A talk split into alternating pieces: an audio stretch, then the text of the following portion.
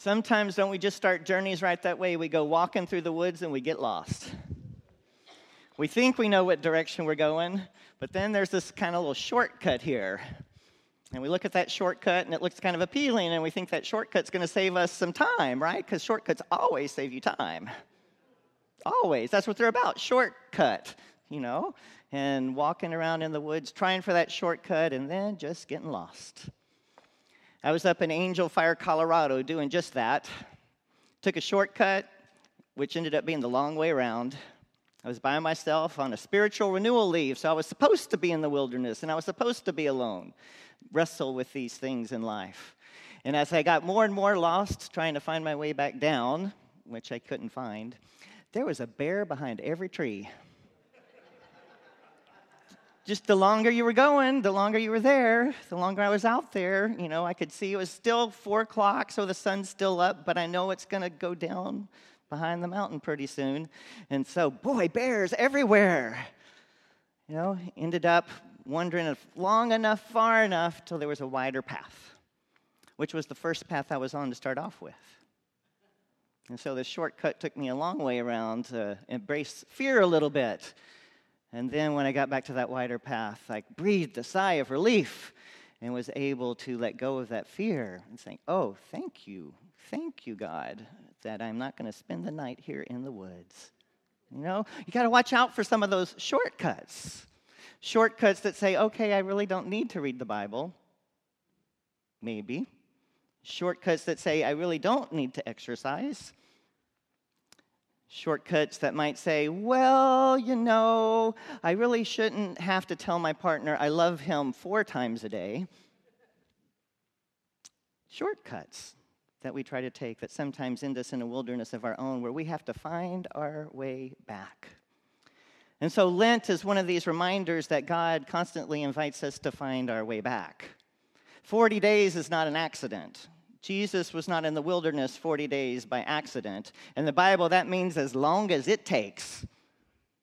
Did you know that? It means as long as it takes.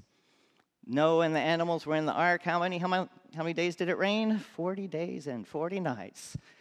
As long as it took. How many years were the Israelites in the desert? 40 years. As long as it took. You know, so we have Jesus now 40 days in the wilderness, as long as it takes.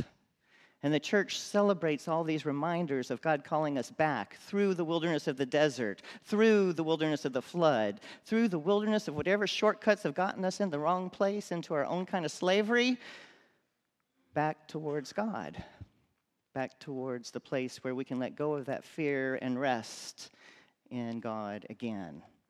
Sort of like when we were singing Let There Be Peace on Earth. Some of you who know that long enough, I saw you swaying already in the congregation. You know, it didn't take long.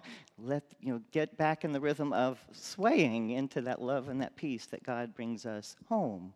So Michael said, we're this season about how are we going to give up fear?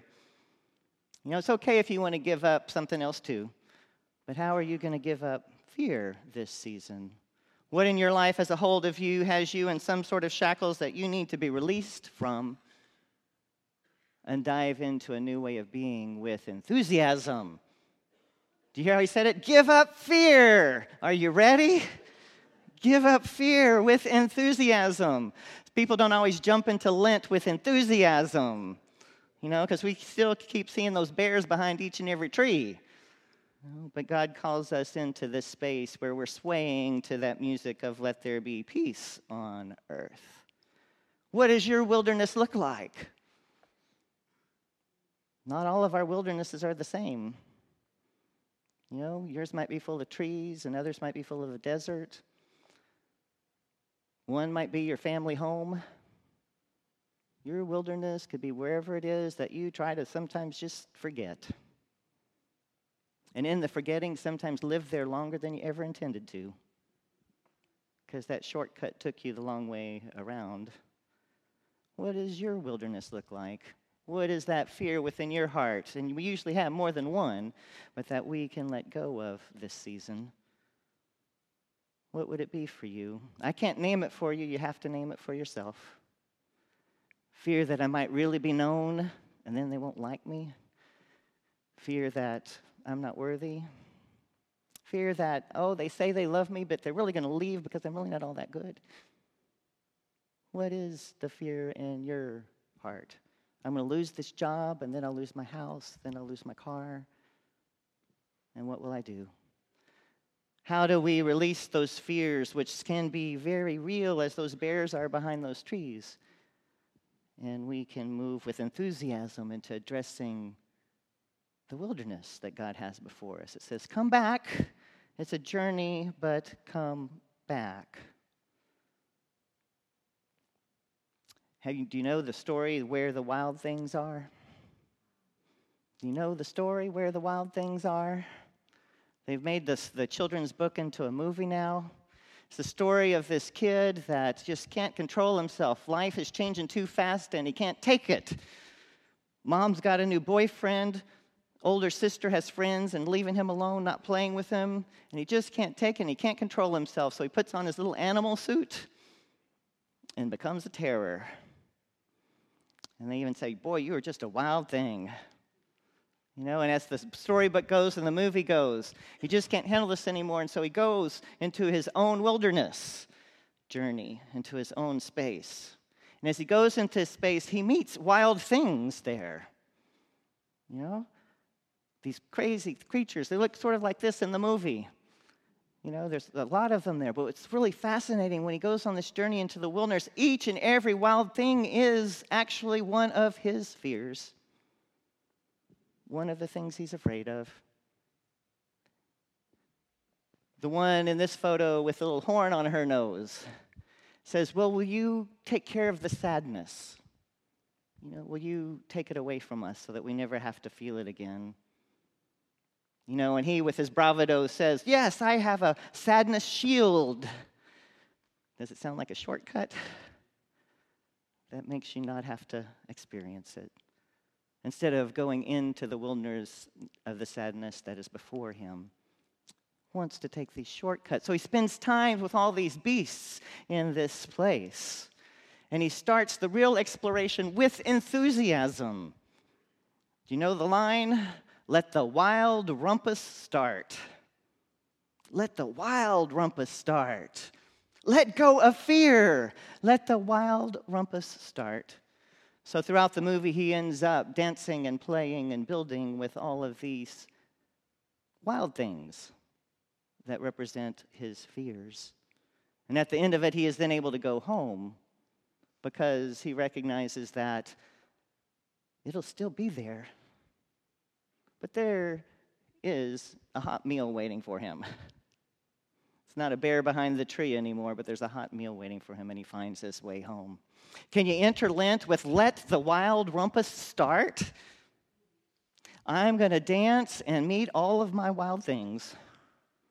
I'm going to find out what it is that I'm afraid of that's keeping me from love, that's keeping me from God. And I'm going to do it with enthusiasm.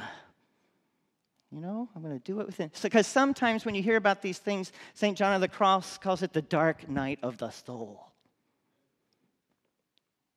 Sound very enthusiastic.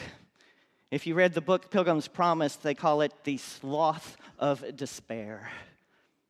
You know, I much rather us think of letting go of fear as jumping into it with enthusiasm and let's let the wild rumpus start because our lives are worth it. Our relationship with God is worth it. The journey that we are on our whole lives to know what love is, is worth it. And so I want you to imagine Jesus this day. He's just gotten baptized, and the Spirit puts him in the wilderness. And in the wilderness, it doesn't say much in this story in Mark, the first story. The later stories in Matthew, Luke expand upon this, and you may know some of those temptation stories. But Mark doesn't tell those. Mark essentially just says, the Spirit put him in the wilderness, and there in the wilderness he was with Satan and the wild beasts and angels. And Mark doesn't tell it like one's better than the other. Imagine Jesus going into the wilderness saying, Let the wild rumpus start. I'm called into this wonderful thing, transforming the world. What are my fears? What can come in the way? Mostly me can come in the way. What is it? You know, and I want you to hear in this story when they use the word Satan, in the Jewish understanding, there was no being or created evil thing that was called the devil or Satan. It was just that energy that would accuse you, that would stop you, that would create a barrier. So Satan wasn't a being out there. So the accuser was there with him in the desert. And Jesus says, Let the wild rumpus begin. What is the worst things I can accuse myself of? Oh, God, I'm a fraud, and this is going to fall apart. How do I make my way through it? So in the Mark reading, they're the same. There are, there's not one priority over the others like there are in the other Gospels. Satan, wild beasts, angels. So here is Jesus. Let the wild rumpus start. I'm ready. Are you ready?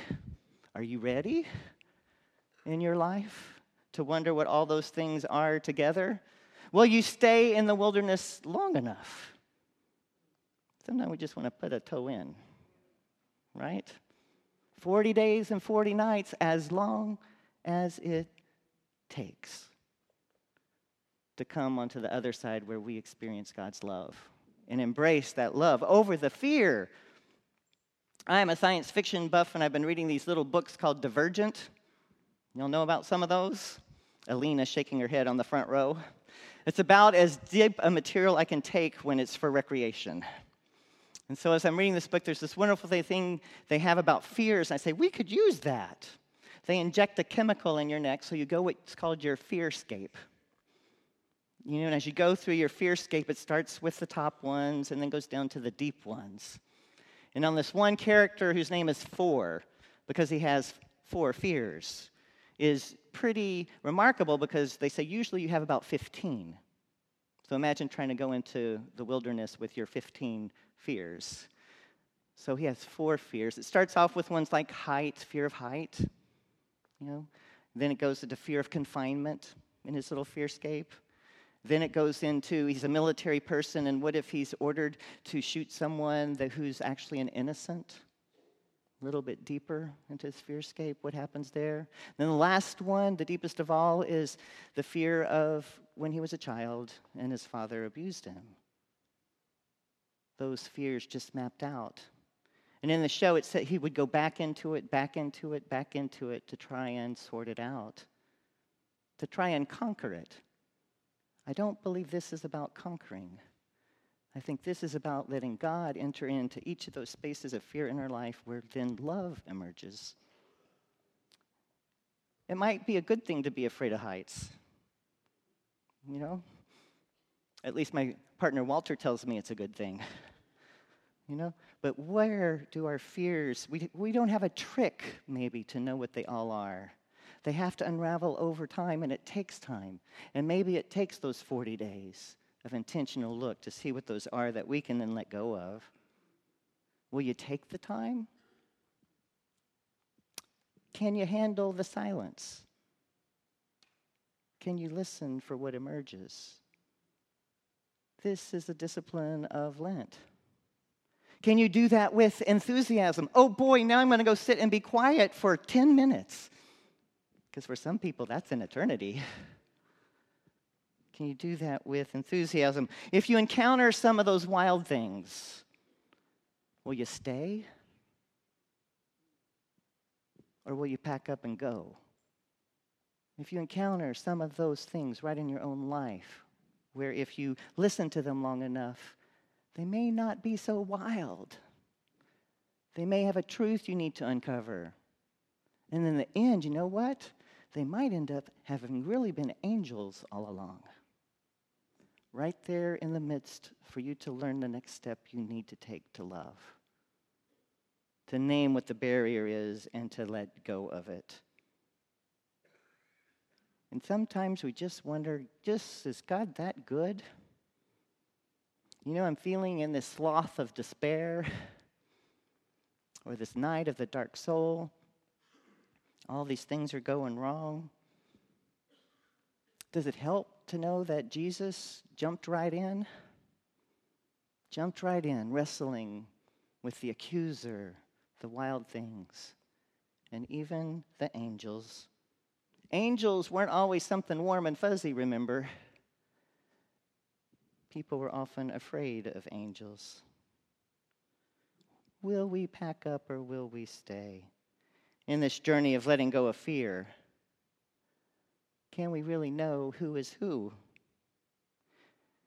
I just finished watching for maybe the third time the movie 42. Have y'all seen that with Jackie Robinson as a baseball player?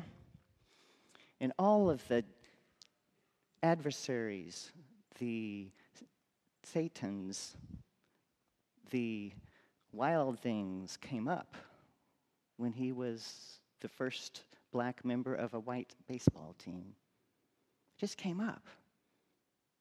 Not just came up, generations of preparation made it come up so that it was going to be conflict.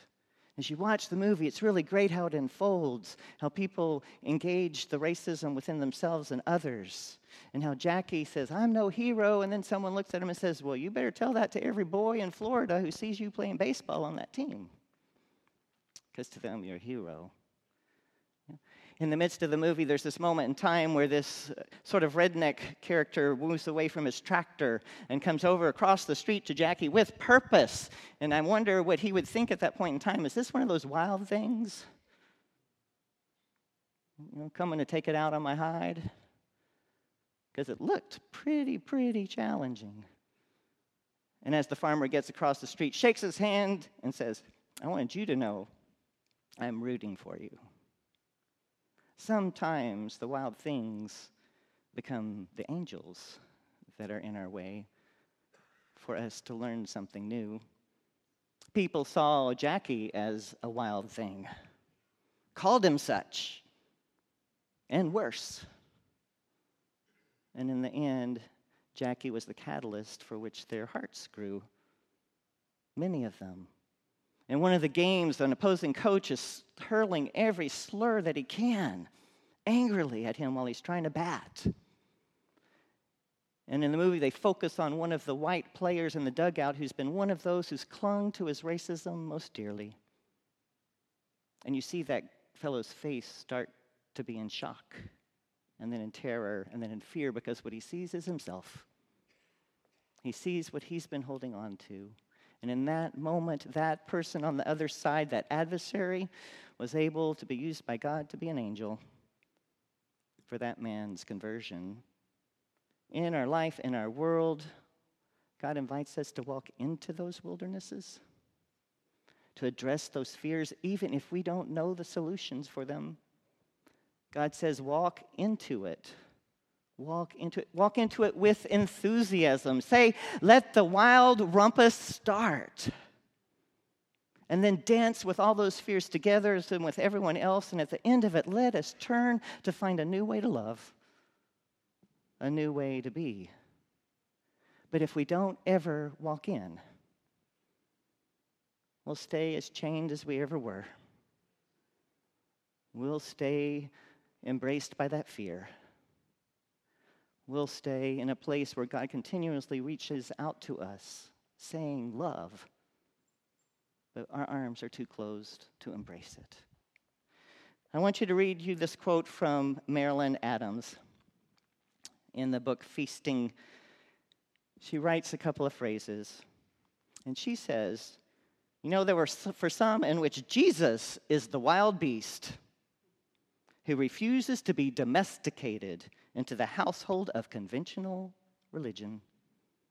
Jesus' disruptive, taboo violating ministry of touching lepers and bleeding women, of healing on the Sabbath, of eating with tax collectors and sinners was just too much rumpus for them to handle. But he's saying, let's engage. Whatever wilderness you're in today, God is there with you. Fear can turn to love. Whatever wilderness there is in today, you are in today. We ask you to try to make the shift. That's what Marianne Williamson calls the miracle the shift.